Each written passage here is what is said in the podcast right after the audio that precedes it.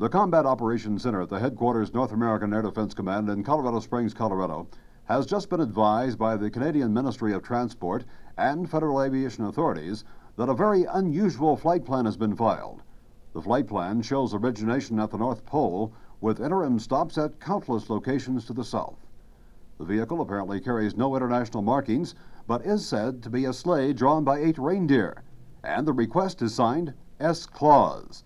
Now, with that information, and this being December 24th, there seems to be little doubt about it. Santa Claus is getting ready to make his journey. We at the North American Air Defense Command will be watching the situation closely, and I'll furnish progress reports as data comes in. This is Lee Mosley at the NORAD Combat Operations Center in Colorado Springs, Colorado.